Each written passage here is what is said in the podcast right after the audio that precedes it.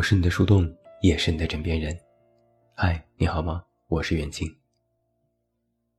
今天晚上的节目有一点特殊，因为这是我觉得我在二零二零年最重要的一篇文章。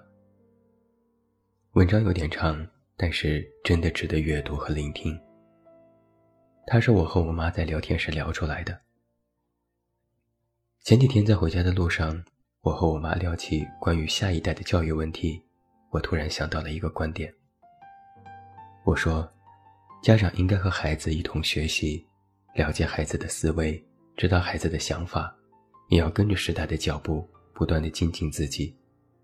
这样有助于家长和孩子之间的交流，自身也能不断地与时俱进。我妈说，其实每个人都该这样。一时间，我脑子里像是有盏灯突然点亮了。曾经在我脑子里混混沌沌交杂着许多类似观点，它们此刻汇聚在一起，变得无比清晰起来。我经过了几天的思考和总结，终于牢牢地抓住了它。我把它视为一个人最好的生活状态，是优质生活的方法论。那在今晚，我十分欣喜且郑重地将它分享给你。对于人生，我有一条成熟的建议，非常简单，就四个字，保持学习。不要小看这四个字，它其实并不简单，它里面有着非常深层的逻辑。那么我想通过几个方面来和你进行分享和探讨。接受教育不是学习。可能有的人一提到学习就头大，从我们六岁入学到大学毕业，十几年的时间基本都在学习。为什么好不容易摆脱了繁重的学业还要学习呢？不，我这里说的学习和你认为的学习其实是两码事。我离开校园已经有十余年，我有一个最大的感受是，在校园里面的学习是接受教育，校园之外的学习才是我认为的学习。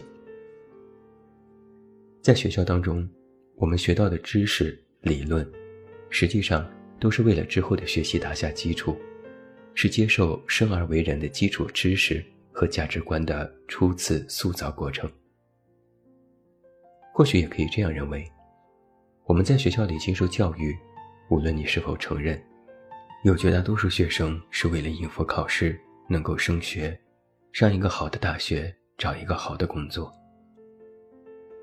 教育带有一定的目的性，且目的性单一。但学习却是一件无止境的事情，它也没有什么清晰的目的，只要你愿意，你可以活到老，学到老。私以为在学校里我学到最深刻的东西，除了基础知识和三观塑造外，就是获取知识的方法论，是学习的方法论。但很显然，许多人在离开校园后就遗忘了这种方法论，忘记该如何学习。所以很多人长大会发现，反而获取知识和吸收程度都远远不及学生时代了。接受教育是一个被动过程，而人生的学习却是一个主动的过程。接下来我想分享的是，想要保持年轻就要学习。我们每个人都想要保持年轻，都想青春永驻，哪怕岁月流逝，也想要有一颗年轻的心态。那么该如何去做呢？曾经有很多鸡汤告诉过你，比如保持好奇，保持动力，活得热气腾腾等等。但是落实到方法论上，只有这一条，保持学习。如何解释它呢？我们做个类比。很多人为了维持年轻的容貌，会使用好的护肤品，会去做医美，也会整容。从护肤角度而言，保持年轻就是剥落老旧角质，加速细胞新陈代谢，让细胞重新开始散发活力，用新细胞代替旧细胞。只要脸上的胶原蛋白可以一直更新和保持，那么你就可以维持年轻的容貌。同理，学习就是你人生的护肤品，你人生的医美和整容手段。学习的过程就像是给自己的灵魂进行一次深度的护理，涂抹精华，新的灵魂细胞代替旧的灵魂细胞。只有你不断地将自己的人生新陈代谢，用新的认知和新的知识去代替旧的，你的人生才会一直维持在最年轻、最新鲜的状态。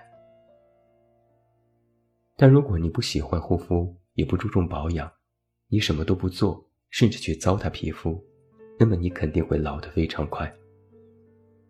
同理，如果你不学习，停滞不前，甚至在一点点倒退，那么你的灵魂就会像你的皮肤一样，逐渐失去光泽，逐渐老去。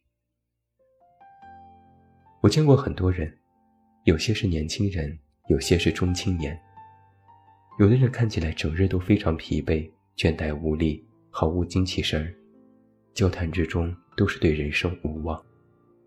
但有的人整个人非常挺拔，自信而美好，这也和外貌无关，是一种从内而外散发出的气场。我曾刻意去分辨过这两种人的区别，最后发现他们只有一个区别，那些熠熠生辉的人都一直在学习的路上。有些人会有一个误区，他们会认为我每天上网看新闻、看资讯，也看公号、看视频，我每天接受大量的新鲜事物，这不是学习吗？那么接下来我就必须要点透这件事，获取信息不是学习。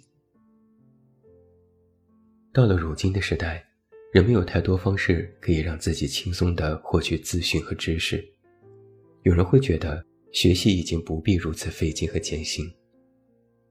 只要你愿意，你可以听各种线上课程，每天听一本书，进行碎片化的阅读。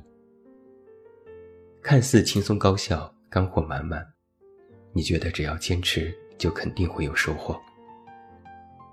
不好意思，我来泼冷水了。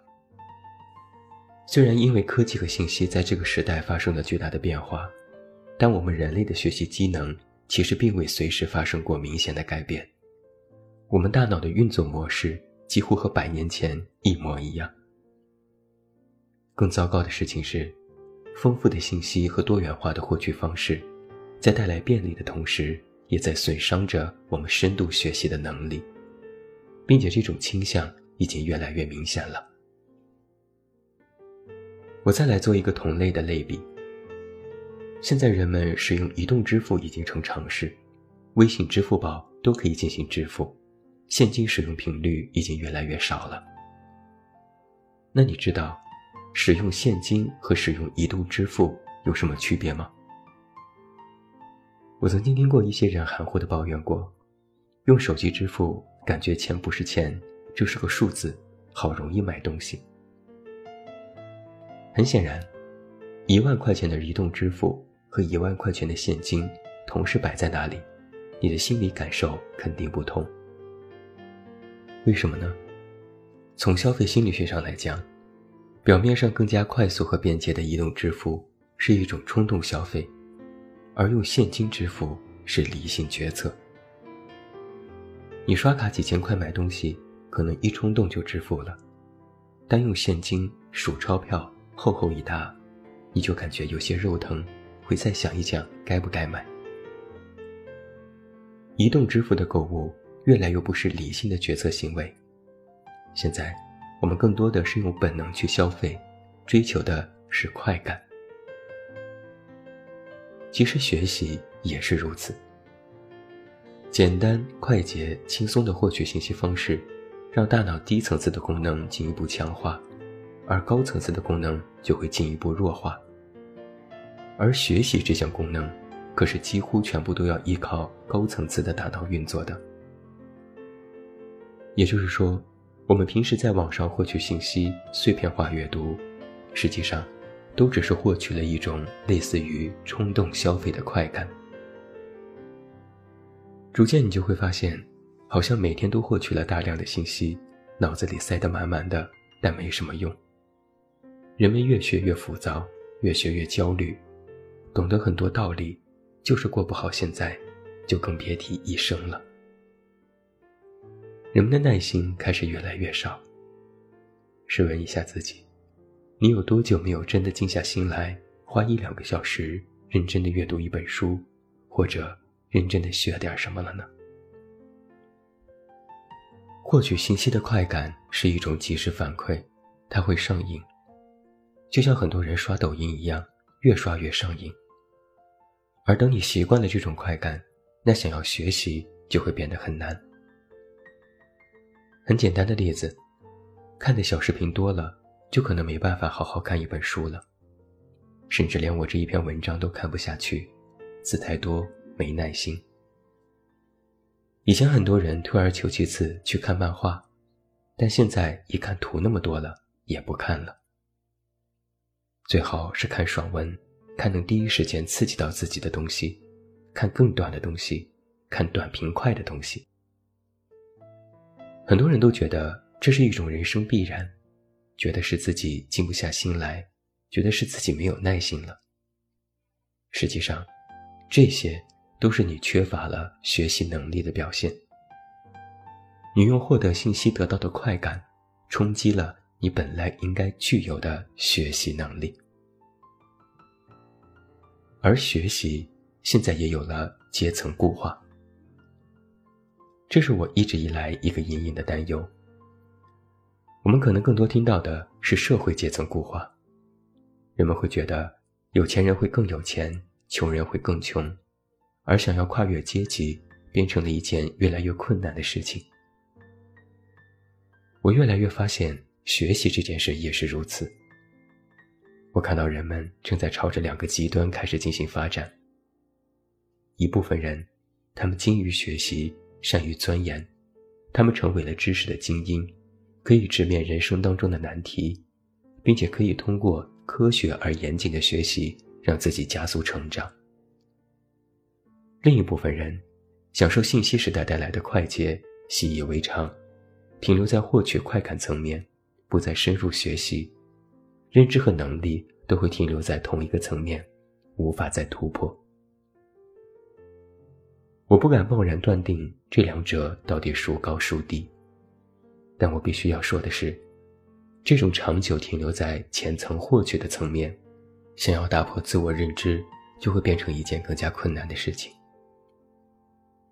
必须要说，浅层获取和深度学习这两者并非是对立的，它们应该是相辅相成的。但现在随着知识的阶层固化，越来越多人把它们放在对立面进行批判。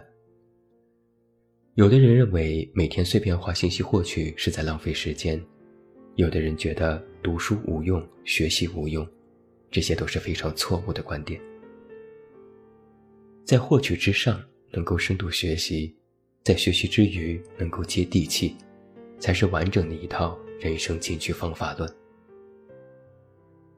我们的学习不是要固化，而是为了更大的了解，是为了突破自己原有的认知，让自己产生新的、更大的开放与包容。学习可能会有阶层固化，但不断的学习就会打破这种固化，产生新的共通。说了这么多，你可能就会有疑问了，我们该学什么？我们该如何学习？对于第一个问题，答案很简单，你学什么都好。认真阅读一本书，看一部电影，学习你感兴趣的东西，钻研某个领域。就算你平时喜欢护肤，也应该去学习，全面了解，才能够找到最适合你的产品，事半功倍，甚至还会有意外收获。学习内容不分高低贵贱，不分内容方向，处处留心皆学问，人情练达即文章。对于第二个问题，答案也很简单，该如何学习，就是要保持专注力。学习的方法论其实可以分为三个层次，包括学习的开始、学习的中间、学习的结束。学习的开始是慢下来，不要急于求成，不要着急慌张。就像是你在课堂上学习，你要认真学一个学期才能够考出好成绩。学习的开始是让自己不要再像网上冲浪一样，看一眼标题就算，草草略过就算，那都不是正确的学习方法。学习的开始是要尽可能亲自去了解或获取第一手知识。学习的中间是记下来，你要逐渐回忆起曾经在课堂上是如何学习的，将原始的学习方法再度融入到你的人生里。做一点读书笔记，写一点学习心得，查一点相关资料，知道一点背景知识。哪怕你看一部电影，都可以去看看专业人士写的影评，看看别人的观点和态度，其实这都是一个学习的过程。学习的中间，要善于把学到的东西和自己原有的认知缝合起来，它不是孤零零的，它应该和你进行高度融合。学习的结果是说出来，学习到的东西要善于教授出去。我理解的教授就是说出口，你要善于和别人交流。与别人的交流有一个重要的作用是，你会用自己的话把这些学习的结果再次进行整理和阐述，并且得到别人的反馈，从而激发你的再度思考，加深你学习的结果。在和别人交流的时候，要勇于说出自己的观点，并善于接纳别人的意见，聆听四面八方的声音，再度将别人的观点融入到你自己的认知里，这样才会进步。学习的结果是一次再度学习和修正自己认知以及巩固和循环的过程。如此，我们便能够得到一个公式，请你牢牢地记住这个公式：获取加融合加分享等于学习。说完方法论，我要再抛出一个观点：学习不是一种姿态，而是一种状态。人生的学习不是上课，不需要你听到铃声就正襟危坐，不需要你摆出一副我现在要学习了的姿态，那不是真正融入你生活的学习。学习不是一种惺惺作态，学习应该是你人生当中的常态，是一种状态。什么叫学习的状态呢？就是自然而然，是无意识举动，是一种可以培养到最后形成的生活习惯。我的理解是，就算你是在碎片化地获取信息，也可以保持学习。我来给你举个例子，之前易烊千玺的一首新歌《My Boo》上线，引发热议，粉丝们纷纷叫好，歌也确实好听，舞蹈也好看。我听完这首歌，着重看了歌词，研究了英文语法，研究了中文词的韵脚，记住了两句话，并且还用到了文章里。我看了作词人和作曲人，发现歌曲企划是我的好朋友。我又找到了 B 站上的翻跳和其他的编舞，关注了几个非常厉害的 U P 主。因为这首歌，我也去看了四字弟弟的其他现场视频，又发现了一些他很不错的作品，又看了一些相关的乐评。因为这些乐评，我又找到了一些介绍音乐风格的文章，进行了阅读和了解，增加了一些对于音乐风格和编曲的一些知识。而后，我又找到这位做这首歌的企划朋友，聊了聊这首歌的创作背景，听他说了一些故事，非常生动有趣。看似我只是偶尔听到了一首歌，但是却了解到了背后他这么多的故事，也拓展了自己的知识面，这就是一个学习的过程。做这些事，看似是好奇心一直在驱使，我想要知道更多，并且做得自然而然，一点都不觉得枯燥和乏味，反而感觉越了解越有趣，对这首歌的印象也更深。我们人生的学习应当如此。它应该是一种自然而然的人生状态。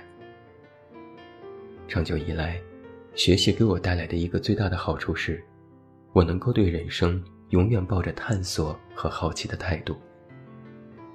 这是一种延展开的人生观。